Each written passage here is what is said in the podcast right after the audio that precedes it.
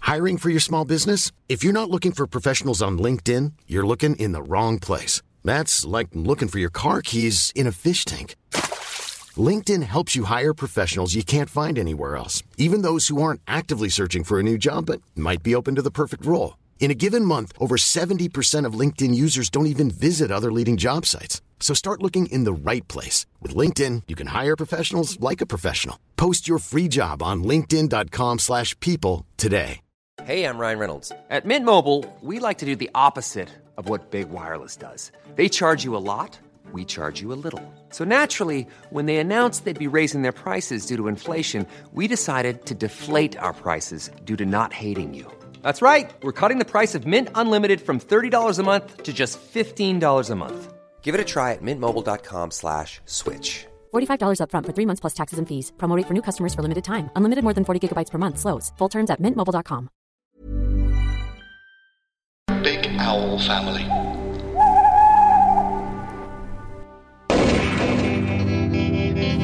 Smash Pod.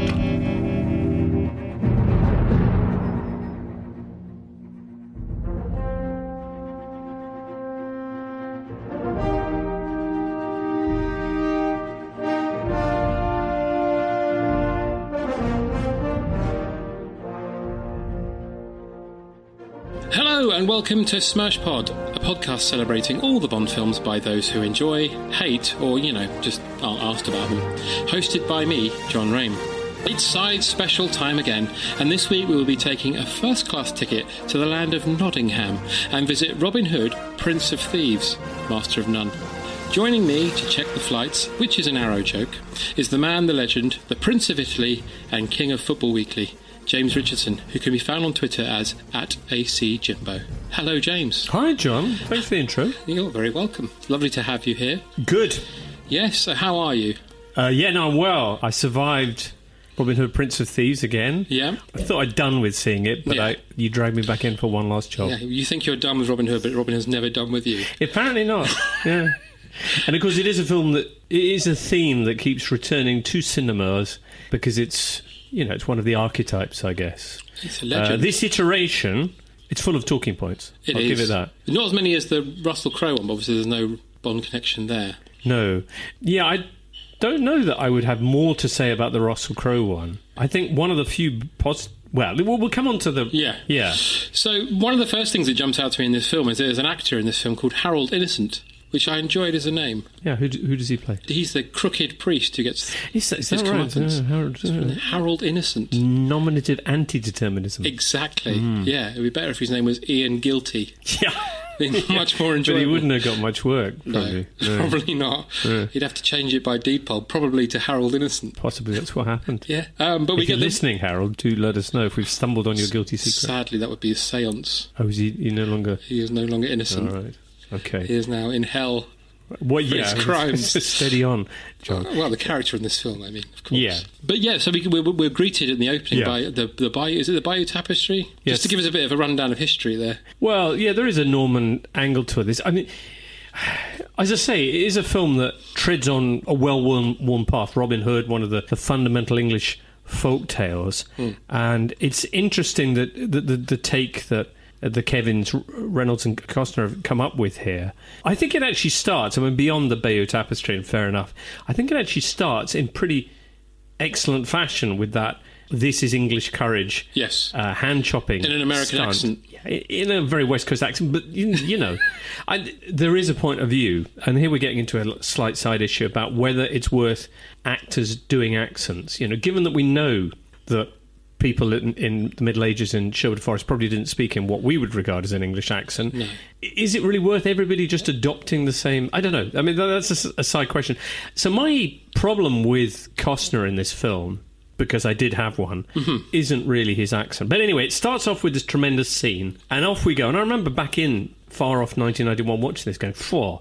That's an opening when he says this in English courage and yanks the. Because you really do wonder, how's he going to get out of this one, Yeah, Kenny? because the You- guy he's with is very ha- hand happy, isn't he? Yeah, very Everyone's much getting so. their hand cut off. They're here. all losing their hands. It's like he's trying to set up a second hand shop. Quite possibly so, Possibly. Mm-hmm. John. From there on, I feel the movie rather loses its way a little. Yeah, especially because Costner at the beginning of this rather looks like he's been on tour with the Grateful Dead. He's got Yeah, this I mean, he's he's got a- luscious beard. Yeah, the hair is an issue in this film.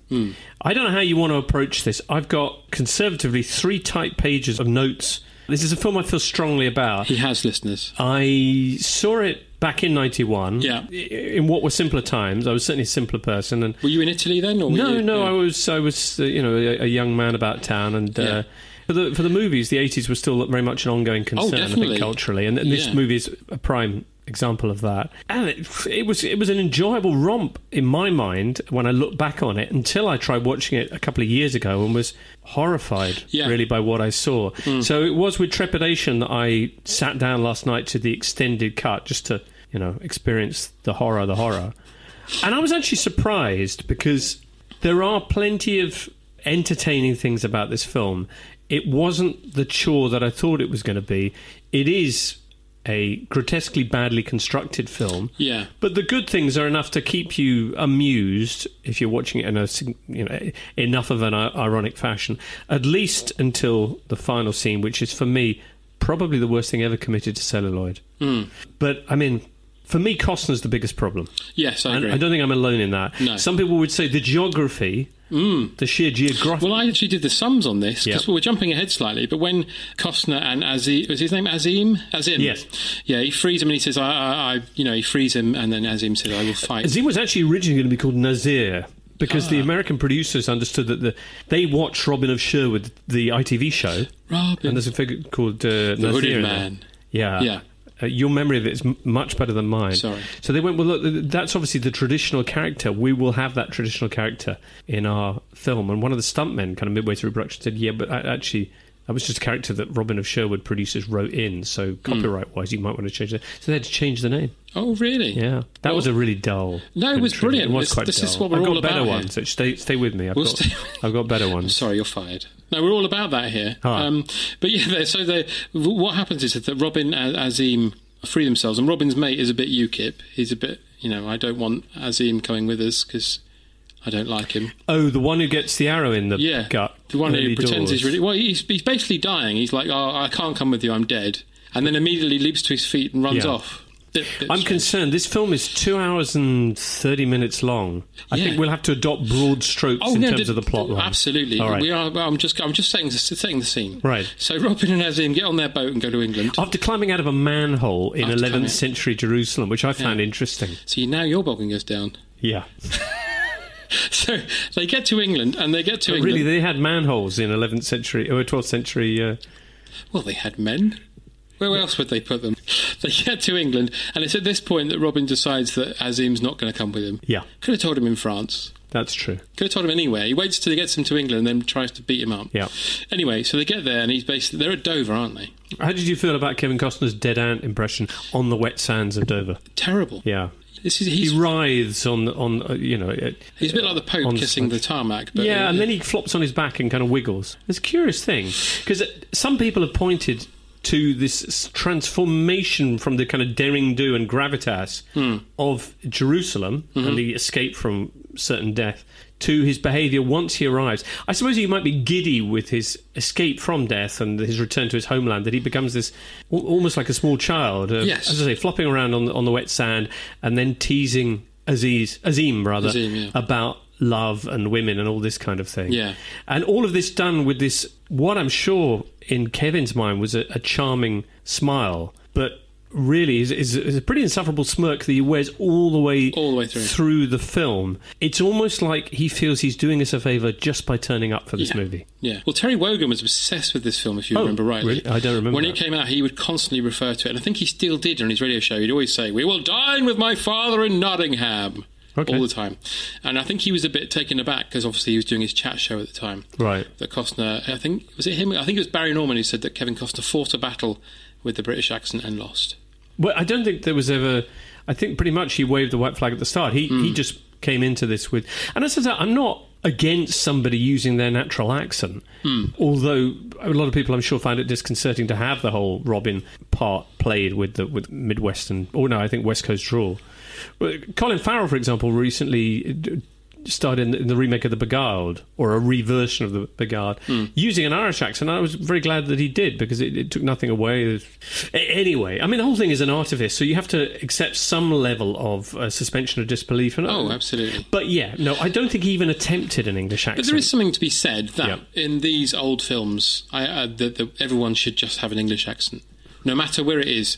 Nazi Germany, they all have English accents, Right. And and I guess Cal- Costner was like, "No, I'm going to be an American." Do you know what? I think I agree with you. Tom Cruise did it in Valkyrie, if you remember rightly. I didn't see Valkyrie. Oh well, Tom Cruise is a Nazi, Yes. you know, as you know, Yeah. but he just does his normal accent. He does the American accent. Mm-hmm. Okay. How would you feel if he'd done a German accent? It would have been awkward, wouldn't it? Yeah. And yet that probably would have been closer to the. But everybody else playing a Nazi in that film, I think, is doing an English accent. So you want a homogen- homogeneity? That's what I'm saying. There's something wrong with it, isn't there? Right. They should either all do American or yeah. Yeah. There is a broad church of accents in this in this film. There is. Anyway, there we are. We've left him on the sand. Well, I was just going to say, I did some maths. Oh, yeah. Well, not maths. I looked it up on Google Maps. Mm-hmm. But they go from Dover. He says, you know, by nightfall, we celebrate with my father. And they go from Dover to Nottingham. And I worked this out. To walk there would be take 63 hours. That's a long way. Yeah, or you can drive there in four. But of course, what you're about to mention is the very next place that we see him is on Hadrian's Wall, Yeah. which is a further 300 miles away. Yeah. It's a it's a movie. I'm took- not going to say He took the long way. I'm not going to say that I lost this film because of its uh, geographical inexactitude. Yeah. I don't mind them taking liberties with, with location. I kind of expect that from a film, particularly a film that's not set in in America, because I mean there there are huge issues here. For example, the fact that Nottingham is actually played in the film by Carcassonne in, in France, and pretty visibly so. I mean, it, it plainly isn't Nottingham, but y- whatever. Just yeah, as long as everything else hangs together, I'm, I'm willing to go a long way in order to not have an issue with the film. But was the gonna film, say- I don't think was willing to go as as far as I was. Yeah. Uh, and it was pretty soon that we parted company on the whole. I don't really believe a word of what's going on here. We have skipped over a part where Brian Blessed, Yes. who's playing Robin's dad, Yeah. and he's writing a letter to uh, Lord Exposition of Scriptlandia, Yes. uh, saying, "My son is doing this, I'm doing this," Yeah. and then the sheriff comes with his Fight Club gang, Yeah. join us or die, and he goes and fights them. And I looked up on IMDb Yeah. some Robin Hood facts, and it says here this fact, ironically. Brian Blessed was almost killed filming his death scene, but it doesn't expand on that at all. So I don't know how. Did he have a Hmm. heart attack? He was on a horseback, and he's a portly gentleman. Maybe yeah, there was some kind of miss. I, I really don't know. No. I really, he charges into the mists of them, the midst of midst of them, and, Hmm. and yeah, but uh, and then we next thing we see is he's in, a, in an an extra large gibbet. Yeah, and he's gibbet. got a, a manservant called Duncan, which every time the word is said makes me laugh. I don't know why. I Why? don't know. It's just a funny just name. said you didn't know, and yet I Duncan. asked, uh, Duncan. Yeah, Duncan. Duncan. Oh, I think we're meant to like in this film. He's a pain in the ass. Though. He generally is, though, isn't he? Yeah. Okay. Well, I don't want to jump ahead too I much, think we probably should, like you say, it's a long film. but for me, it kind of broke down to what was the biggest problem, what was the best thing about this film. Um, biggest problem, as I say, was was Costner, Mm-hmm. and that kind of false hearty laugh he kept doing while he was leading the Merry Men. At no point did any part of him being their leader or being there feel real to me. Maybe the, the West Coast draw was part of that. Certainly, his haircut out of Wham I was going to say was he a looks major like issue. the man that egged John Prescott.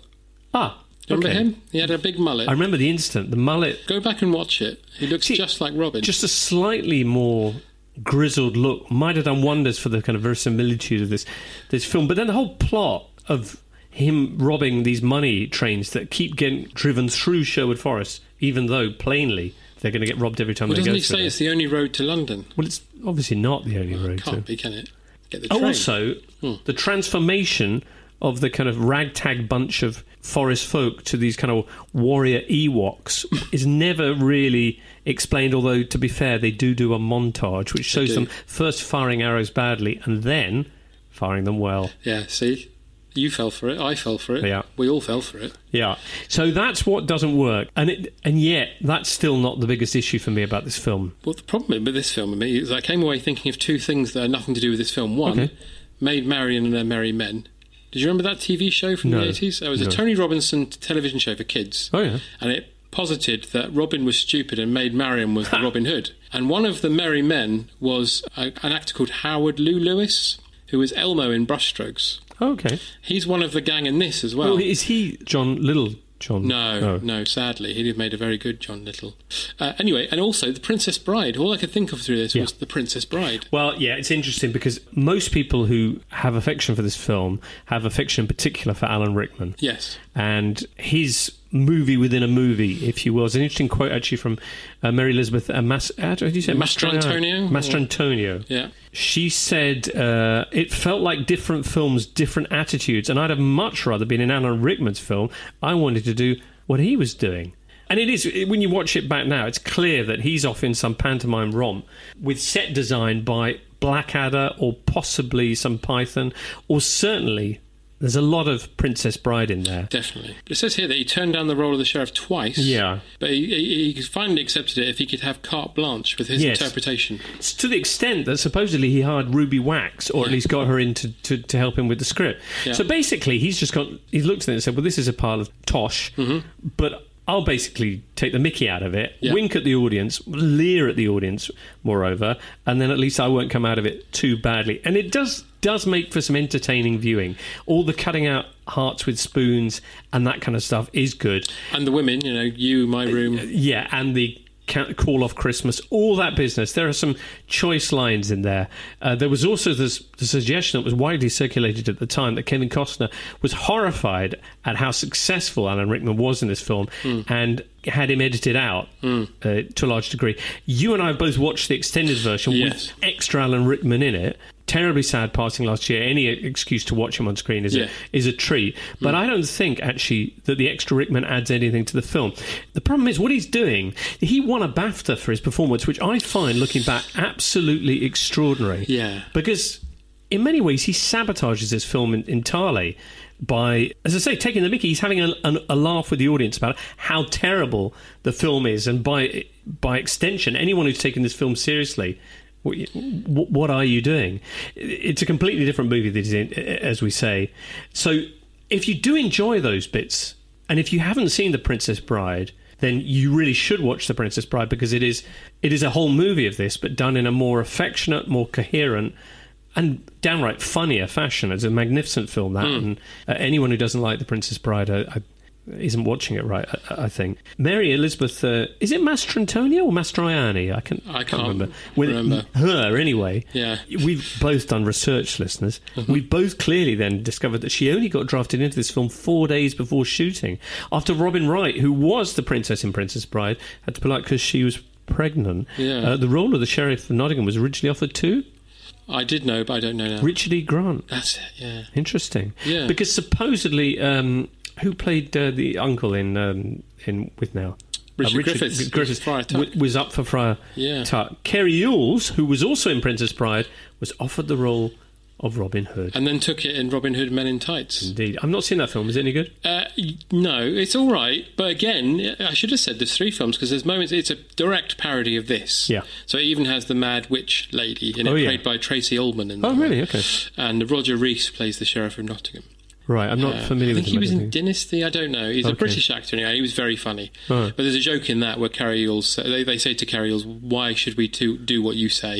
And he says, "Because unlike other Robin Hoods, I have a British accent," which is quite a funny. Was joke. Kerry Yules actually English or not? Yes. Was he? Mm-hmm. Okay, because he successfully essays an American accent for much of his career. I think he's lived there since The Princess Bride. Oh, I So he's see. effectively he's been in Seinfeld for goodness' sake. So he's Oh, effectively was he? American. Yeah. right. Okay. Robin Yes. he forms an alliance with Azim. They go and see Marion to tell her that her brother, who is the UKIP guy we talked about earlier, who got to his feet very quickly and was murdered, is dead. And Yeah. when he gets there, he's greeted by a, a woman who is not as pleasant looking as Marion. Yes. And it's a whole act to show that Marion is this strong woman, which will l- go through the whole movie of her Yeah. being strong and able to look after And herself. what I liked is the way they remain consistent to that vision of Marion right to the end. In Mm-hmm. Yeah. no way does she become a damsel in distress and then end up getting fairly passively raped by Mm-hmm. Alan Rickman in, in one of this movie's great humorous moments. Yeah, which Um, again is called back to the Mel Brooks film because at that moment in the his film, Men when in he- Tights. Yeah, when he Yeah. does straddle her, she is wearing a chastity belt, and he utters the immortal line, "That will chafe my willy," which is sadly missing from this film. It is. but it wouldn't feel Yeah. out of place if Rickman said it. Yeah. Anyway, um, so yeah, we meet Marion. And uh, Yeah. she seems like a strong, as we say, a strong lady Yep. who knows her way, and she's not taking any nonsense from Robin. Yep. And when the show, when Guy of Githspawn turns up, Oh yeah. she- I liked him. Yeah, he's an American, and he is does all an right. accent. I think he's all right. Yeah, and he seems genuinely dangerous. Hmm, he was there a is baddie. menace to him. Yeah, he was the baddie in The Crow as well. Was he? Yeah, Yeah. I've not seen him in other things, but I guess that baddies would be his stock in trade. definitely. So uh, yeah, he he does a decent job of that. Because also earlier on, Robin stops him from beating up a child. Well, I think worse than uh, feeding a child to the dogs. Oh yeah, It's quite a dark film, this it really. is because he's, Robin says the line: "Not a greater tra- crime to starve a family than to be a poacher." Let me think about that one. Yeah, I think he's right. Yeah, I think he's right. he's bang on, Robin, isn't he? He is bang on. He knows what he's doing. I mean, people will doubt him because of their hair, but So now this is an interesting thing because he was a big star. huge. I'm none bigger at that time, Yeah, this is post the Untouchables. Yeah, and uh, No Way Out, yeah. and he'd just done Dances with Wolves, rousing cinematic tour de force. got all the Oscars. And yet, this film, he is so incredible, Mm. whether because of his accent or his hair or his general air of entitlement. He doesn't do anything well, I don't think, No, in this he film. is He's not dreadful. funny, he's not charming, he's not particularly exciting to watch. Not interesting, no. So yeah, it's it's just remarkable how much his star quality, his star power, it, it evaporates. And the moment when oh, Sean Connery turns up at the end, this kind of mega wattage of, of Connery's presence, just think, well, he could have done it with a little bit of that earlier Definitely. Mm. Yeah, there'd be- if you'd have had anybody else playing Robin, I think this film had a chance. on. Maybe not anybody. I'm going to say, John. Maybe not anybody. Arthur anybody. Mallard. Yeah, Arthur Mallard. yeah, So uh, Robin and Azim go off and they get chased into Sherwood Forest, yeah. where Gisborne's men won't go because No. it's haunted. It's got ghosts. And we meet the Merry Mo. We meet Little John, who looks a bit like Jeff Lynne. Jeff Lynne. Although If- he, I don't know how merry he'd be. I don't think of Jeff Lynne as a, a merry guy. If Jeff Lynne was so dissatisfied with the music industry that he decided to go live in Sherwood Forest, Yeah, with a big staff. this is what would happen. Exactly. All right, yeah. So anyway, yeah, there, there's various kind of colourful folk who live among the trees, including Will Scarlet, Yeah. Christian Slater. Who again doesn't really do an accent. No, he doesn't. But then that is coherent with his what is revealed to be his kind of genealogical role within the um, within the ensemble, because he's he's basically Robin's half brother. You're spoiling it now. Well, I, I don't know because were you telling the story for anyone who, who didn't want to watch it? No, not really. No. Basically, Robin Hood steals from the rich, and here's the twist: he gives to the poor. Hmm. No way. Yeah, he Wow. gets captured, but he's pretty good with arrows. Plus, it turns out that his chum from Jerusalem bought unknown quantities of gunpowder. I don't know where. Hmm. But he, he dishes these out at the crucial moment and things go bang. And there is the money shot. And it stands up to this day. Yeah, it does. Him standing in front of the explosion, firing a burning, burning arrow at 300 pra- frames per second. It still looks wonderful. Hmm. And Az- Azim also has Chekhov's sword. So he's got this giant sword. Chekhov. We know that Chekhov's gun. Oh, if That you see a thing- gun in the first act, It's gonna his sword. It's this Yeah. huge sword, and all the Yeah. way through, you're thinking he's never going to use that sword. And at the end, he you uses use it all the way through. He doesn't, does he? I thought I don't. I know. could go back and check, but my feeling is that I'm when not watching he's involved this in the again. fighting all the way through, the, the sword is naturally what he uses to best his opponent. I thought he was punching them. maybe he is. Maybe he is. I thought they were saving it for the money shot at the end. Right, Right, where he he's- dispenses with the witch, yeah. the nan from the Adams family. Yes. which is what she basically is. Because when R- Alan Rickman goes into her house, what I did like is if you look carefully in the background, there's a smoke machine, but there's also a little laser show going on. That's brilliant, isn't It it? kind of looks like they've wandered onto the set of a Who gig. Yeah. The, the whole thing has a very horrible histories feel to it. Yes. Those segments with uh, whatever her name is. Geraldine McEwen. Well, the actress. Oh, yeah. uh, yeah, And more- I must admit, I was hugely surprised when her name popped up on the credits. Like, it, it just kind of again underlines how it seems to be in another dimension that Yeah. segment uh, of the You film. can see why it got cut out. It doesn't really offer Yeah. anything, does it? But even Rickman's bits. I don't know. People love Alan Rickman in this, and I Yeah. Hmm, love Alan Rickman, and everyone loves Alan Rickman. And thank goodness he was in this. He's having fun. He's the only one having fun. He is having fun, but I, I did wonder whether he's having a little bit too much fun, that Yeah. whether he might have just toned it down to say Hans Gruber on the kind of the Rickman sneerometer. Mm-hmm. But overall, I'm much glad, I'm much rather he was in it than not. Hmm. I would say the saving grace of this film, rather than Rickman, is arguably the rather less cheesy Morgan Freeman Yes, he is very good. who not only allows the director Kevin Reynolds to say a little bit of an interesting experiment about how a medieval peasant would react to a Moor wandering in and that whole kind of Christian heretic business, which at least the movie attempts to handle, not just go, well, he wanders in and they're all chums. But also, it's, I think, the first i- instance of, of Freeman basically being dropped into a movie to add credibility, to hold a major Hollywood star's hand, to Yeah. give balance to the force, if you like. I mean, we had it here and we have it again and again Yeah. after this, whether it's in Seven or Shawshank. Shawshank or what's the one with Ashley Judd's. Uh, Oh, Kiss the or Girls. Kiss the Girls, yeah. Yeah. Mm-hmm. I mean, it, it, all the way through the 90s, that's what he does. He's the avuncular figure who kind of adds a little sheen of credibility to, to everything. And I think this might have been the first time, but he, he's good. He, in much the same way that Rickman is le- leering at the audience, I, I feel that Freeman is often gazing into the middle distance. Saying, I mean, he'll be making some comment about the English, but I I feel the subtext is as much as anything is, oh my god, this film. Yes, no, absolutely. Where did we get to in the plot? Well, we've just had the uh, sheriff going to see his n- in Land from the Adams Family, the witch, and uh, Robin has met all the merry men, and rather quickly decides that he's going to just stir up trouble, and he goes to the church to see Marion, Yeah. and this is when he has his first confrontation with the sheriff Yes. and cuts his face. But it was at this point I thought, do you think any all the other actors, particularly Mary Marion, felt why am I bothering doing an accent if he's not? Do you think that ever came up? Because there are other like Gisborne, he even tries. Yeah. Slater has a little go. I'd be fascinated to read a kind of a Fitzcarraldo, a, a, a kind of Heart of Darkness kind of expose about the making of this film because I can imagine it was fraught. And I'd love to know. We talked about the suggestion that Costner had Rickman edited down in this film. It is, I think, a documented fact that he locked his former chum. His Reynolds. once and future chum, Yeah. Kevin Reynolds, out of the editing suite and basically finished the movie on his own. And much as, say, Tom Cruise has supposedly completely hijacked the, the, the recent Mummy reboot for Universal, I can imagine that Costner came into this, said, I'm doing it like this, and this is what I'm doing, and these are the rules that apply to me, and the rest of the movie you do how you want, but this is what I'm doing with, with my bits. That's certainly the way that it, it feels watching it. So, yeah, quite possibly everybody else did think, well, You would, wouldn't you? Mm. But Duncan also is quite annoying at this point because it, I've written down here every few minutes he's basically like when they go to Sherwood Forest, for instance, leave me, I'll slow you down, mm. and all that. Just shut up.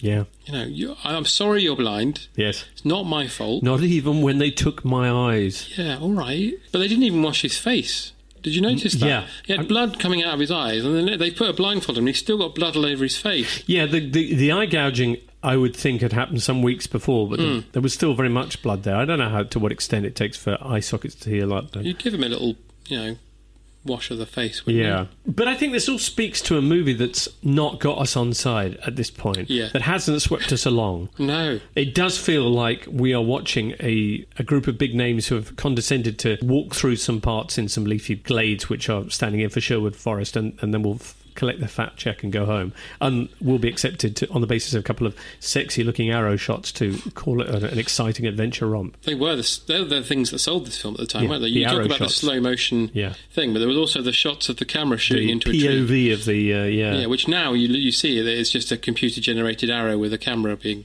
foisted into a tree. But at the time, it looked real. Hmm. Oh I- no! I it was, swear it did. It was quite exciting. It was almost Matrix-esque in its Hmm. groundbreakingness.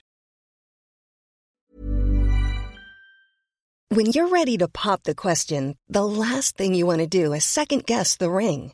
At Bluenile.com, you can design a one of a kind ring with the ease and convenience of shopping online. Choose your diamond and setting. When you find the one, you'll get it delivered right to your door. Go to Bluenile.com and use promo code LISTEN to get $50 off your purchase of $500 or more. That's code LISTEN at Bluenile.com for $50 off your purchase.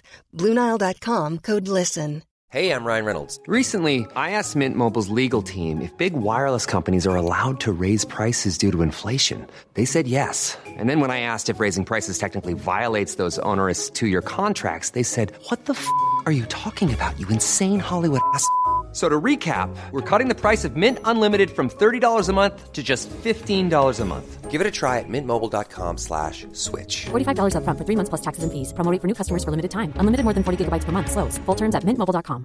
I'm Sandra, and I'm just the professional your small business was looking for.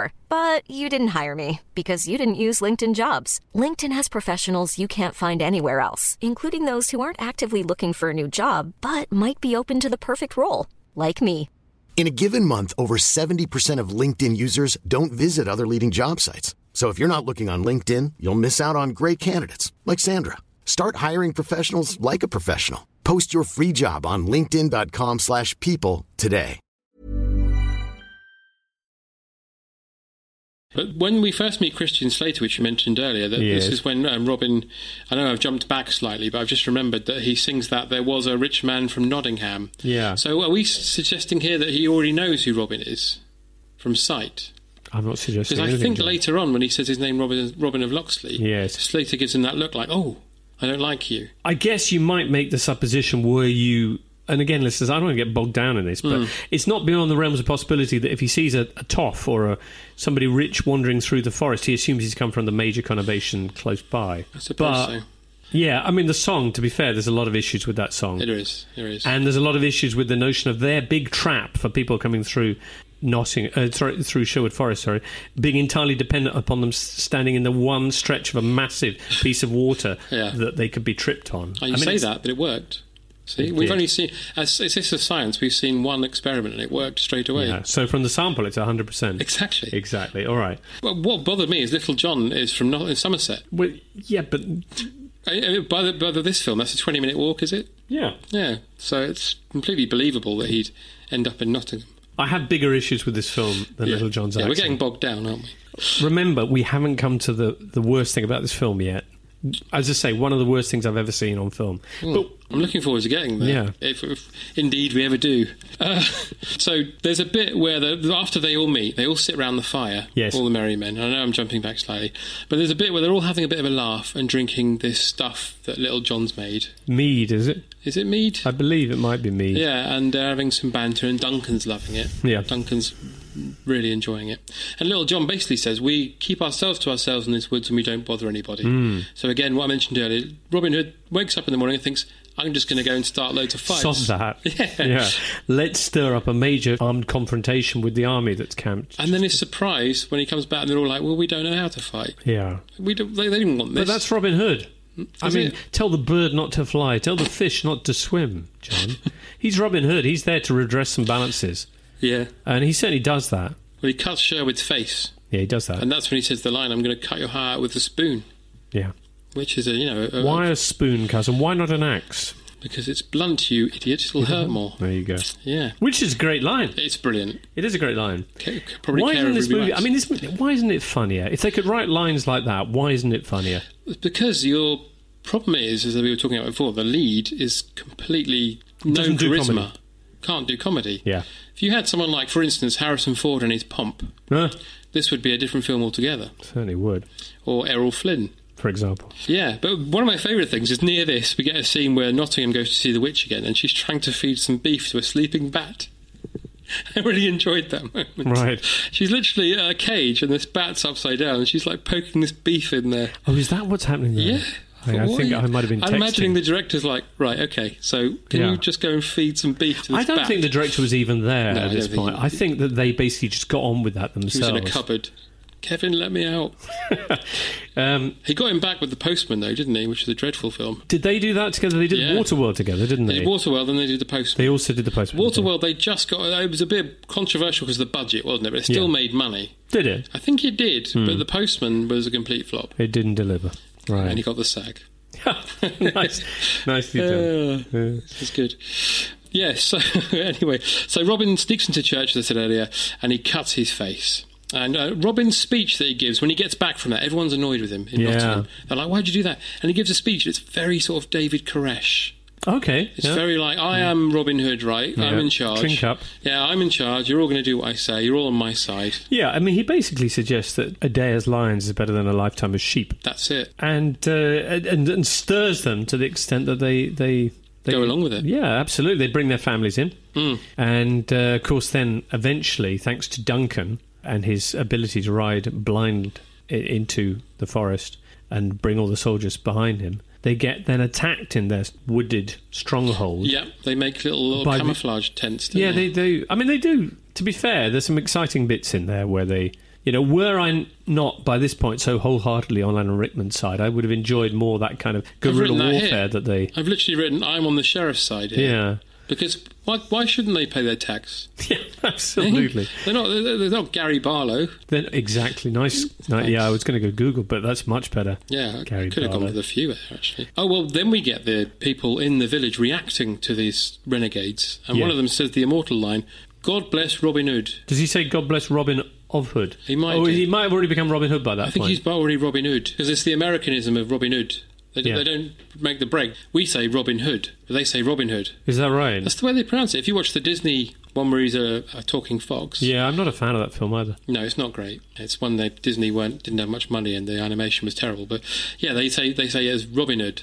They don't say Robin Hood. Oh. That's just something I've noticed. No, I, mean, that's, that, I must admit that had escaped me. So, yeah, he says, God bless Robin Hood. And that's more or less the level of broad brush strokery we're on in script terms. Yeah. Robin is a good, uh, Sheriff is a villain, Yeah. Marion is a maid, and the peasants are, God bless you, sweet master. Thanks for liberating us by, you know, pretty much endangering my livelihood, but then eventually establishing a presumably more sound feudal system under the return to King Richard? I don't know. What prospects were there for the serfs after all this insurrection? Were I King Richard returning at this point, I take a dim view of all these peasants who've been revolting. Well, there's a good point to be made there. There's something missing from this film. It's always in any other Robin Hood interpretation. John. Prince John. Prince John. Because how is Sheriff of Nottingham supposed? I mean, this is an Americanism of it, isn't it? It's The, simple view of oh, he can just marry a princess and he'll be king. Yeah. It's like, well, no, not no. even a princess. She's a, a cousin of. Yeah, she's cousin of. Yeah. That just makes him like you know the Duke of whatever. But yeah, Prince John's missing in this film. I feel. I mean, historically, yes. Mm-hmm. But I don't mind. If they want to make the bad guy Alan Rickman, that's fine. Yeah, but he'd have made a good Prince John as well. It could have been Prince John. Yeah. But the Sheriff of Nottingham, Robin Hood, he's the classic antagonist, isn't he? Yeah. Sheriff. So if they streamlined the kind of dark side of things in this film, wasn't too worried about that. Was worried about Kevin Costner in all shapes and forms. Pretty concerned about the rape scene. Not so much that it's in the story, but the way that it's treated. Although I have to hold my hands up and say that I don't remember at the time coming out of the cinema going, hang on a sec, Hmm. because it is treated as another manifestation of, of Rickman's amorality, which is in itself an ongoing joke throughout the film. So it's just another punchline in his old kind of lack of ethics. Yeah. But yeah, in I do retrospect, remember everyone talking at the time about the death scene. That was a big which death scene? Rickman's. Oh, yeah. I remember there was a joke at the time. Everyone would always say that it went on for half an hour, which I watched the other day and it didn't seem as bad anymore. Well, hang on. So he's there fighting. How does he die? He gets stabbed when he holds up the sword to get Robin. He get Robin stabs him with a Oh, knife. with, with the knife that he is given to Marion. Maid Marion, and Yeah. he gives a look over his shoulder as if to express his feeling of betrayal that the knife that he had given to her as a personal gift Yeah. at their betrothal, or I think, you know, a- a- anyway, a gift that she should have just handed on to his love rival, who then literally stabbed him in the heart with it. Uh, he is obviously a wildly sympathetic rendering of. uh, the sheriff of Nottingham, as much as when he says that he doesn't want to rape his betrothed until they're actually legally married, because in his words, "I want uh, something pure," which is touching. I think Hmm. it is probably. touching. Yeah, Were it not for what followed. yeah. Where were we? We're in the middle of a really dark cinematic experience. Robin's running around town with all his gang, stealing from the stealing all his stuff. Oh yeah, yeah. And he's just found out that loads of gold coins and fruit and vegetables have been stolen. And Yeah. then he gets so angry because he notices his statue has got the cut on his face drawn on it. Oh, who did Some- that? Some vandal. Oh right, we James. never see that happening, do we? No, no, no. Right, okay. he, no. He walks past it, notices it, and licks his finger and starts trying to rub it off, and it won't come off. Oh. Which, you know, as you do. And then he says the line where he points to the two ladies and he says, um, You, my room, 10.30 Yeah. Mm-hmm. tonight. You, 10.45, bring a friend. Bring a friend. Yeah, yeah. Which He's is a- funny, isn't he? He's contemporary and funny, and he's he's yeah. As we say, he's winking at the audience. Mm. as long as that's all he's doing. And then the sheriff doesn't mess about because Guy of Gisborne comes on, comes in and says, "Look, we're bringing all this gold to pay for the Celts. Was it the Celts? Mm, No, this was for the robber barons. oh, the rubber barons. Yeah, Yeah. Um, not the rubber barons. no, they would have been cheaper. Yeah, Uh, I think that's what he had to go for after they Yeah, had all the money taken absolutely. because Robin. he was on um, the rebound. People have done the ma- yeah, they they've done the math, Yes, and Which there's they a would line have in this said. where they say he's, he's taken so far about three or four million, uh, which, given that the GDP of England at the time was about fifty thousand pounds, is a prodigious feat. and explains exactly how he was able to finance his IKEA tree houses and stuff. Yeah, IKEA, as we say in this country. I liked IKEA. I Right. hadn't heard that before. I enjoyed it. So, uh, what are we? Are we on my checklist of complaints? How far have we got, John? Well, we're about, he, he's about to murder Guy of Gisborne. Oh, well, he does, doesn't he? 'Cause he says, This is a nice sword, and then he stabs him with it. Yeah, and I and then he, he wanders off with an insouciant Spanish steel or something. He yeah. basically wanders off going, This is a nice sword, thanks Yeah. very much. And then there's, there's, there's my dead cousin. Because Guy of Gisborne has let him down because he was leading the gold that was being taken away. And Yeah. he chased uh, the Artful Dodger. You know, that was the child. that- Yeah, Hmm. Yes, yes. yeah. He Wolf. chases two of them. Oh, it yeah. takes about five or six men to chase them, which, you know. Well, no, didn't- that's actually uh, he's chasing Bull, played by Daniel Peacock of the eighties. Hmm. Who was there is alleged- that? Hmm? I was going to say, allegedly, his name is Bull because he's got a large penis. Well, he is that- suggests that his pizzle is of, of, of kind of bovine dimensions, Yes. Taurian. Um, yeah, we never actually get to see that. No. So, uh, but anyway, he runs off in the woods, and it's all an elaborate ruse. And they've done a lot of construction work on their traps. They've gone Stallone, Hmm. basically. They've gone to the forest and built it into an elaborate series of traps, and it's worked. Is this America again reacting to the shock of the Vietnam, Vietnam War? playing out in Sherwood Forest. Yeah. And so Costner is Ho Chi Minh. Is this what we're Yeah. Hmm. saying? Yeah, I'm willing to go with that, John. I'm willing to go with that. Yeah. So let me help you with this. He steals the money. Yeah. That forces thingy's hand, Sherwood's fat hand. He brings in the Celts. He brings in, again from the director's cut, he brings in um, Pat Roach. Oh, was that Pat the Roach? ex wrestler, yes. Yeah, now, interestingly, we talked about why isn't this movie funnier? Did Hmm. you spot that back? Yeah, you did. Where he's literally like, he looks like he's crying. or He's something. crying in the background. Yeah. Extraordinary. Kevin Rowland, midway through the film, goes, Do you know what? I'm gonna Kevin put in-" Reynolds. Kevin Rowlands from Dexy's Midnight Runners. isn't Right. Leave this in by all he? means. Please. Kevin Reynolds Yeah. suddenly decides to do a side gag midway through, as Yeah. if he's making men of tight, men in tights. Yeah. Just bizarre. I had to wind it back and I said to my wife, is he crying? yeah. Something? So basically, if you haven't seen this film and are busy thanking goodness for that at the moment, or if you have and don't know what we're talking about, the Celtic leader comes in and to show why he's so tough and why he can do what the Baron's men can't do, he wanders over to the fire, happily picks up a burning faggot and slams it into the palm of his hand. Without so much of a reaction. Yep. And the Barons, uh, as indeed you would be, are very impressed. The next shot then has uh, Sherwood making s- some kind of Alan Rickman esque uh, ironic comment, but in the background, slightly out of focus, you can see the, the Celtic fellow sobbing uncontrollably yeah. in pain. Which I did enjoy. Yeah, but it just felt it was weird. It was like it was almost like they put up a caption saying this is a joke because I didn't find it funny, but I could see that was clearly the intent. And it was cut out of the film, so And obviously it was Kevin cut out of the Costner film. didn't enjoy it either. I guess not. But then we get Marion going to see the Merry Men for herself. You're taking me through this entire film, aren't you? Well, I'm going to do it quickly. Don't worry. All right. All right. I'm going to skip a bit. Don't okay, worry. he she goes We there. have to mention she sees Robin's tush. Well, it isn't his tush though, Oh, is no, it? it's a stunt tush. Yeah. But it's a lovely tush. yeah, I mean, I've seen better. Uh, you have to admire the male form, James. Don't be afraid of it. I'm not afraid of it at all. Uh, he's off bathing in the uh, in the pool, and he climbs out, and there's a bit of buttock, and she's, as indeed you would be, were you made Marion, and you know, Hmm. never having had any experience in that area. i- In those times, you know, wh- where you just suddenly presented with a male arse, I'm sure it would cause you to. Hmm. Particularly stop. one with uh, the, the the difference in suntan. He's got Oh, a very was- white arse. Does he? Yeah. Oh, that I hadn't spotted. because then we have this awkward romance with Robin, and, and then I'm reminded of that bloody song which I'd forgotten about. How As could you they're- have forgotten about that song? I just forgot about how it went and everything. And then there's a bit where they're coming down from the treehouse and it starts Yeah. playing, and I wanted to cry because it took over our lives for It a whole did. year, didn't it? Yeah. Well, and it's funny because at the end of this film, do you know what I did? No. I went and watched the video for You didn't. Everything I Do by Brian Adams. Is it called Everything I Do? Everything I do, brackets, I do it for you. Oh, okay, yeah.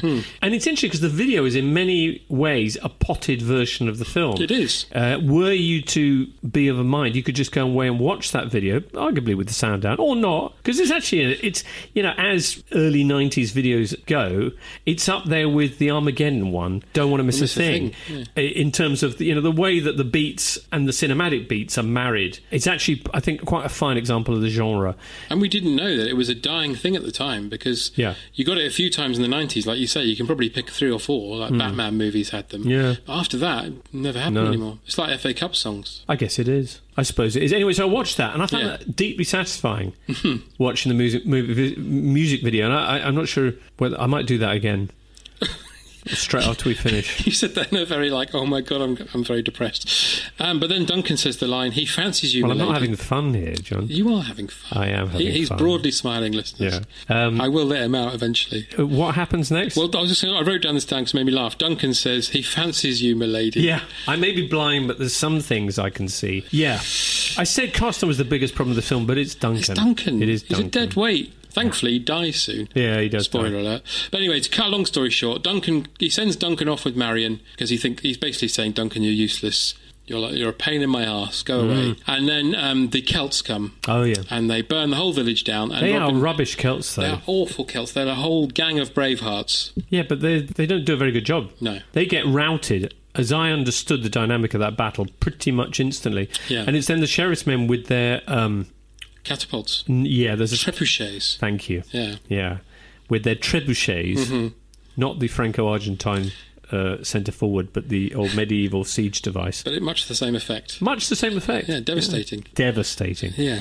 So they then do that, and there's stuff, and then people get captured. Oh, we and- get the warning arrow as well, which I enjoyed just What was the before the, warning Celts stand arrow? up. Oh, yeah. Robin's standing there, and this arrow fires down to the floor with no sound, and then some bloke goes, "The warning arrow!" And it's like, well, why Yeah. Uh. do you need the arrow if you're just going to shout? Okay, I'm so glad that wasn't just me.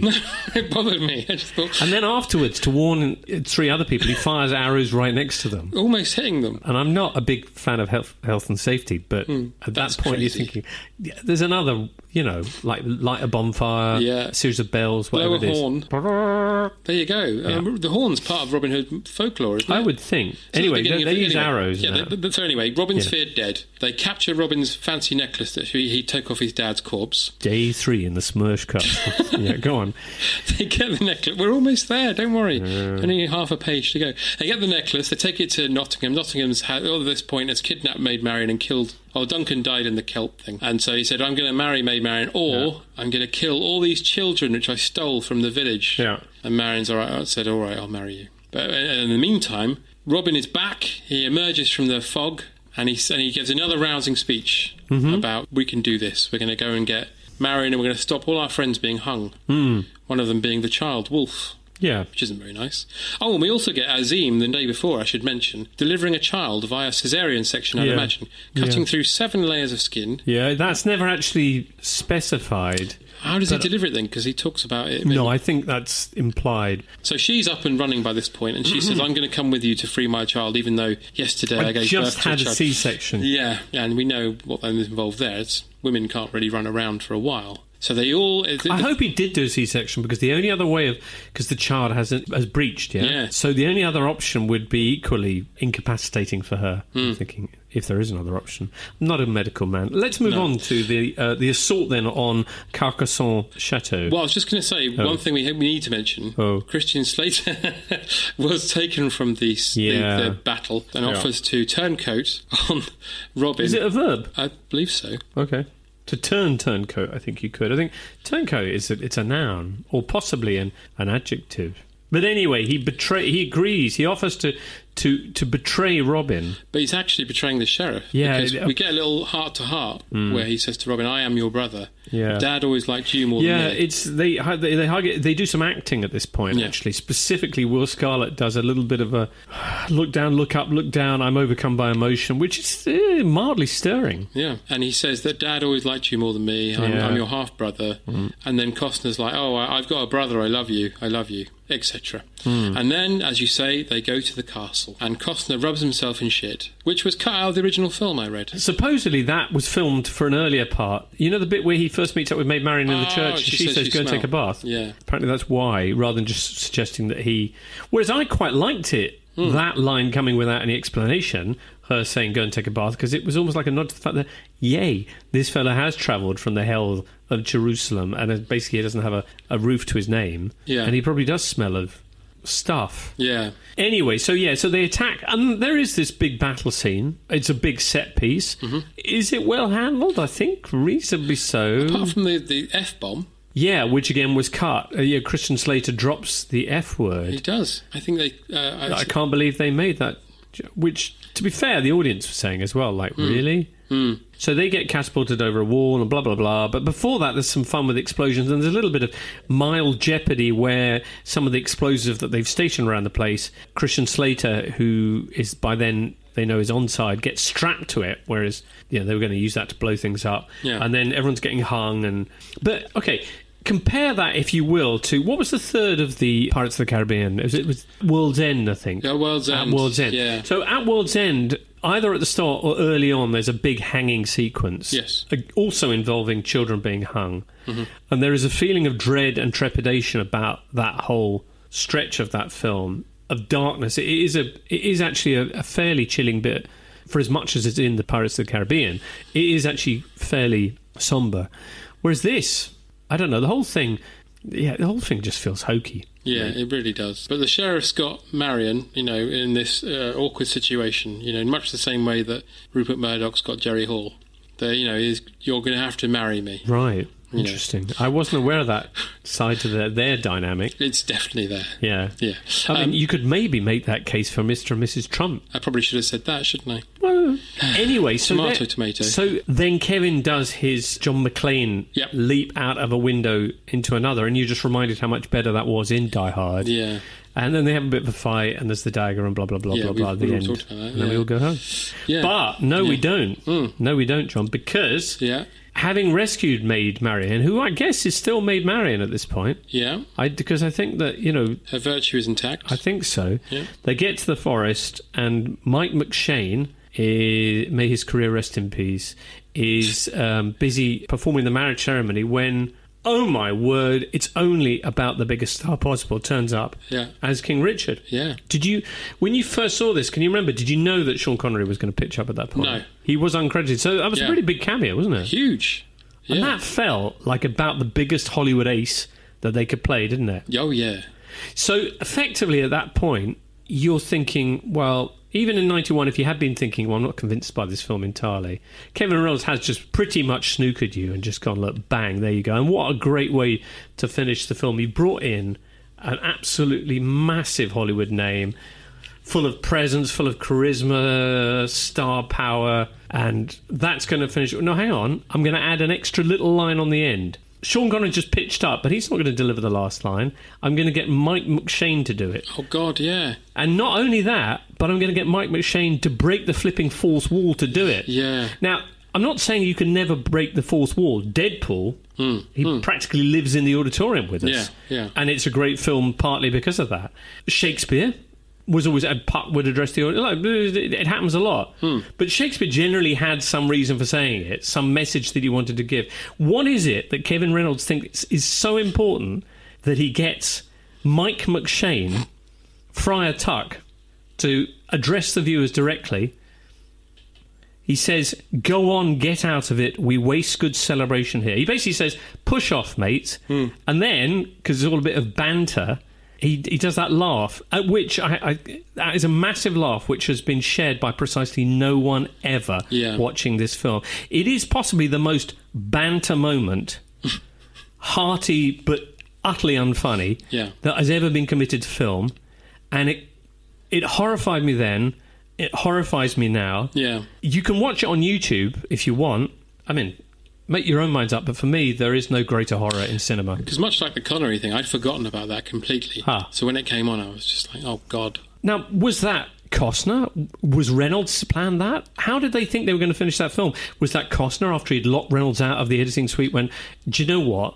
This will be funny. This will be cheeky. Well, you're supposed to think Tuck's cheeky and funny all the way through the film, but he isn't, is he? Well, he's not really, is he? No, he's horrible. At one point, he's horrendously offensive, isn't Yeah, no, that's true. He is. he? Yeah. But he does kill Harold Innocent, so he's redeemed. Although, if I was going to rewatch one part of this film again, it would either be that or the burning arrow shot, just because Thank you. Yeah, yeah. they are the two kind of most extreme bits, you know, in positive or negative terms.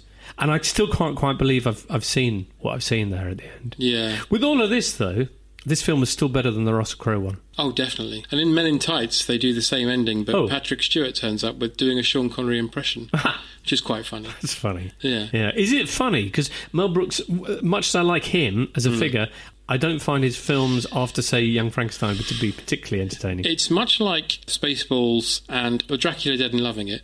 It has sketches in there, s- Uh-huh. a couple of which are very funny, but the most part, it feels like a very badly put together film. Right. I said Young Frankenstein, but of course, after that there was Blazing Saddles, which Yeah. is, as I recall, largely funny. although- Yes, it is. Yeah. So there we have it Robin Hood, Robin Hood. Prince of Thieves. Prince of Thieves. This was, you know, you know, sometimes Hollywood will Hmm. sometimes do two films at the same time. They did another film this year called Robin Hood in the same year. Patrick Berger. Patrick Bergen and uh, Uma Thurman as Maid Yeah. Marian. I, I, I've read the same trivia notes as you, I- by all accounts. I just remember the release. Oh, do at you the remember? time. it? Yeah, I remember them okay.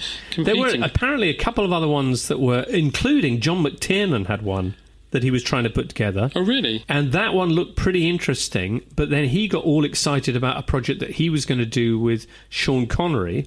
So the, the Robin Hood thing never came to, to pass. I mean, I, I can't imagine how many different treatments of, of the common stories are out, even now, probably doing the rounds in Hollywood. Hmm. They're Um, doing a new one now, aren't they? With the guy from Kingsman, uh, Taron Egerton. oh, yeah. As him as Robin Hood. Why? I don't know. Why, John? I don't know. How did you feel about Kingsman? I Which thought though it- this ties in with Bond a bit, doesn't it? It does a bit. Okay. I thought it was all right, but it was problematic. Yeah. Okay. I think that's a, a, a fair summary. And the sequel looks like it's going to have more of, of the bits I didn't like, like the ho- highly elab- elaborate CG stunts that look like Hmm. they defy all physics. Yeah. I should also say that Yeah. for people who don't know, you do an excellent film review well, show. I don't know if I would call it excellent, but I, there is, certainly is a film review show that I host every week. Could you remind everybody what It's it's, called Truth and Movies, Hmm. which is kind of the, the subtitle of the esteemed film magazine Little White Lies. So, yeah, the podcast is Truth and Movies, and you can find it in all good podcast shops. Hmm. Uh, and each week we will traditionally review a couple of films, chat about some other stuff, and dust off an old classic or a film that in some way deserves revisiting. For our film club, and if I was to get this Prince of Thieves in next week, that would be my homework sorted Because people often associate you with just the football, with the football. but you're interested in the, the movies. Well, as yeah, well, I think you aren't know who doesn't like a movie. you? Oh, Michael Owen famously. No, he like. Oh, you know, you're right. Yeah, he He'd doesn't. never watched a film. No, No interest. that's interesting, isn't it? Yet he's killed a rabbit. Has he killed a rabbit? He has, but he ain't no friend of mine. When did he kill a rabbit? He it was one of his t- famous boring tweets. I think he said he ran over a rabbit and he was really sad about it. My favourite uh, Michael Owen tweet, and there've been some But uh, classics, have was the picture of his dog pleasuring himself orally, yeah, uh, in, in which Michael philosophically muses about whether Mrs O will be as as generous that evening. that's that's a very interesting one. Yeah, He's yeah. a nice chap, Michael Owen. Oh, you, you of course you've met him I professionally. met him in the green room at BT Sport. Of course. Yeah, a lot of football luminaries in there. I am very upset that they are not doing the European football show anymore. Well, you know, one door closes and uh, you know very much you sit in the corridor. You're in the cold. Oh. No, that's not how it goes. No, is it? no, no. Uh, but no, but there'll be other opportunities. But also, this is a Bond connection as well. Oh, Thinking yeah. about it, because in the Alan Partridge episode where he watches all the Bond films, Yeah. Michael famously tapes over "The Spy Who Loved Me" with the world's strongest man, which you also do. No. Yeah. But that was I think that was before I was Mm. doing Oh, that. before that your show, yeah, time, before I of was course. But doing- there's a link there. yeah, I I actually Sky recently did that Bond channel, didn't they? with Yeah. it? And I took the opportunity to watch all of the Bonds uh, with my son as a kind of bonding experience. Oh, And I came to the slightly controversial view, in these parts at least, that they are all rubbish. no way. Yeah, they are all rubbish. And even the ones that feel like they're not rubbish, it's probably just, just because not enough time has passed. They all they all weave a spell that's based very much on the kind of the prevailing argot and worldview and aspirations of the of the, of the demographic they're aimed at, kind of young men Yeah. who want to travel and sleep with women and stuff, and probably shoot people too. Yeah. Um, and as such, they you, you fall under their spell because they seem terribly exotic and knowing and possessed of a soph- uh, of an uh, almost unattainable sophistication. But then, once a couple of years gone by and you've grown that much, then you look back and you go, "Oh my goodness." Am I overgeneralizing wildly? Yes. Are there Bond films that I actually enjoy still? Yes, there are. Well, that fits. Two, maybe? Well, that fits rather neatly. See, Since you're the master of segue, as you are, you've actually segued into your own series of questions. Oh. So this is the quickfire round. Oh. I call it that, but it isn't. Really. There's no buzzers. So here we go. Are you ready? Yes. Yes, here we go. Was that one of them? No. Oh, okay. Well, it could be, and Yeah. you passed. Well Yeah. done. Three. Next one. So, next question: Who is the best Bond, and what is the best Bond film? I guess it depends what you want from your Bond. So this is entirely subjective, Mm-hmm. but I would say Sean Connery. Okay. uh, It's a very safe choice. yeah. And the best Bond film, in your opinion, after this recent marathon you've had? I find it impossible to divorce my experience, and I think a lot of people will say this experience of actually watching that Bond when you saw it in the cinema Mm-hmm. from my appreciation. Much as I said, you know, that when you, when you look back with hindsight, they're all rubbish. They were special when you saw them at the cinema at the time. Yeah. And I think for me, the kind of perfect cocktail of grotesqueness and but also danger and glamour and grit and violence and the exotic and the I think Diamonds Are Forever probably hit me at exactly the right age that I Yeah. was that that I was prime you know, prime subject matter but I think Diamonds Are Forever if not that one I am the person who liked A Quantum of Solace Are you? it's me wow. yeah That's interesting. That is interesting. Hmm. Yeah. How can I ask? why I liked yeah. it. I liked it because I found, well, I th- I thought Olga Kurylenko was really nice. I also really liked, um, and, and I really enjoyed Gemma Atherton in it. It was the first of the Daniel Craig Bond. f- No, so it was the second, Second. of the Daniel Craig films. Yeah. But unlike the first one, I, th- I thought, where, whereas the first one was Bond a little bit in limbo. He hadn't been really activated by the storyline. He didn't get out there and do. This one did have, I thought, a really interesting plot line, not about taking over the world with a funky satellite or a giant ship which swallows up other ships. It was basically about taking cornering the world's supply of water, which is going to be a real issue. I mean, I've seen The Big Short. Um, so I thought that was a really neat and kind of quite actually practical storyline, but it had some great stunts, good fight sequences. I thought Craig was good and, and finally used to his maximum potential. I didn't feel that he was in Casino Royale. I thought Kurilenko was uh, devastating as a as a bongar.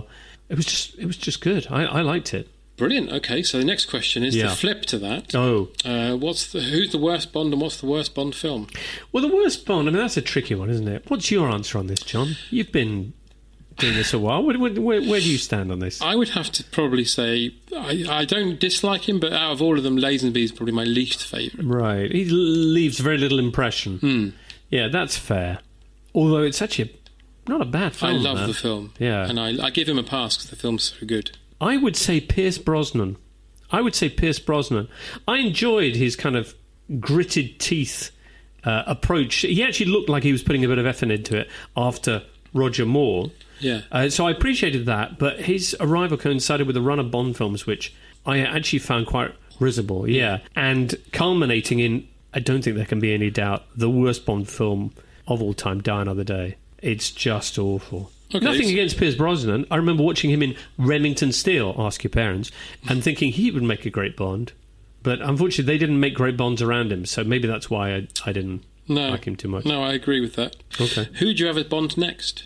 I'm not sure, actually. I, I know there have been- Baresi. Huh? Franco Baresi. But there have been times in my life when I've thought he'd make a great Bond, Hmm.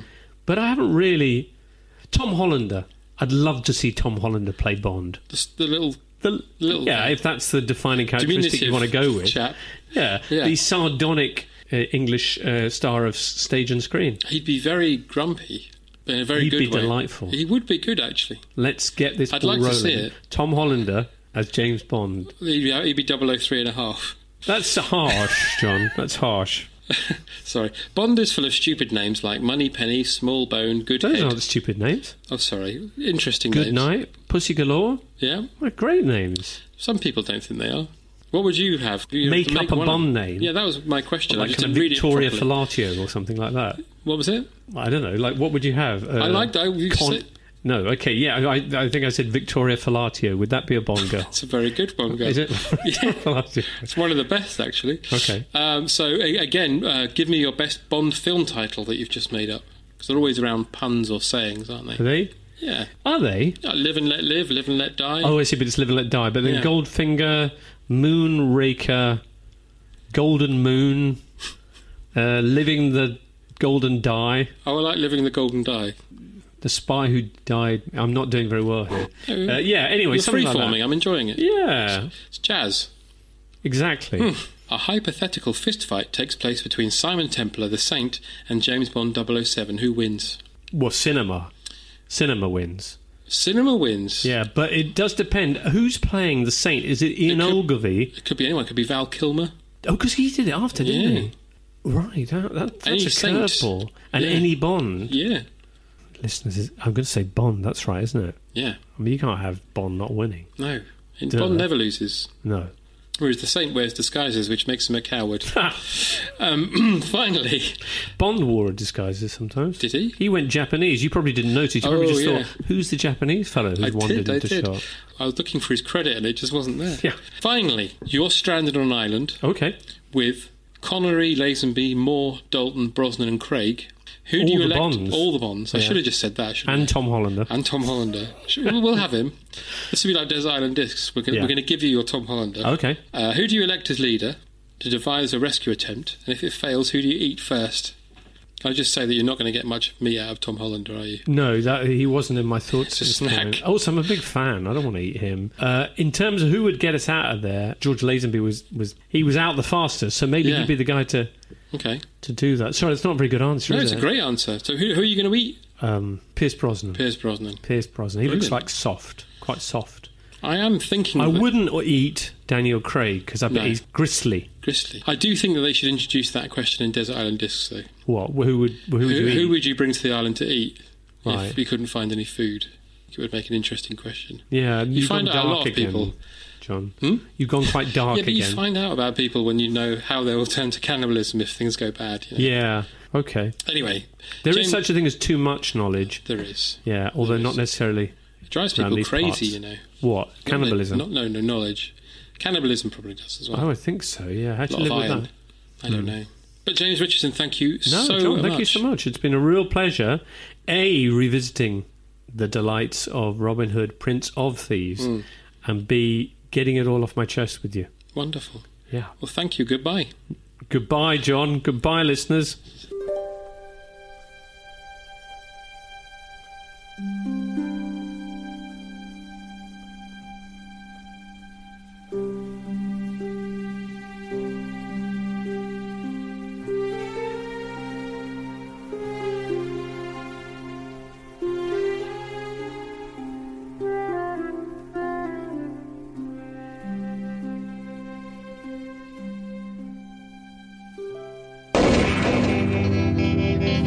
Smash Pod. GreatBigOwl.com.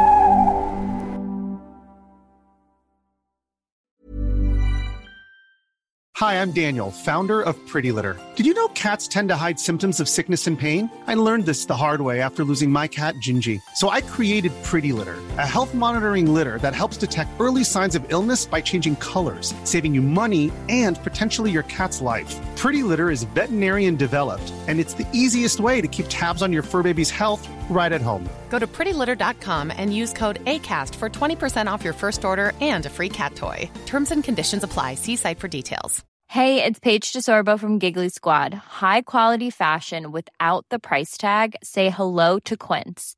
I'm snagging high-end essentials like cozy cashmere sweaters, sleek leather jackets, fine jewelry, and so much more. With Quince being 50 to 80% less than similar brands. And they partner with factories that prioritize safe, ethical, and responsible manufacturing. I love that. Luxury quality within reach. Go to quince.com slash style to get free shipping and 365 day returns on your next order. Quince.com slash style. When you make decisions for your company, you look for the no brainers. And if you have a lot of mailing to do, stamps.com is the ultimate no brainer. It streamlines your processes to make your business more efficient, which makes you less busy. Mail checks, invoices, legal documents, and everything you need to keep your business running with stamps.com. Seamlessly connect with every major marketplace and shopping cart. Schedule package pickups and see your cheapest and fastest shipping options from different carriers. With rates up to 89% off USPS and UPS rates. And with the Stamps.com mobile app, you can take care of mailing and shipping wherever you are. Make the same no-brainer decision as over 1 million other businesses with stamps.com. Sign up with code program for a 4-week trial plus free postage and a free digital scale. No long-term commitments or contracts. That's stamps.com. Code program.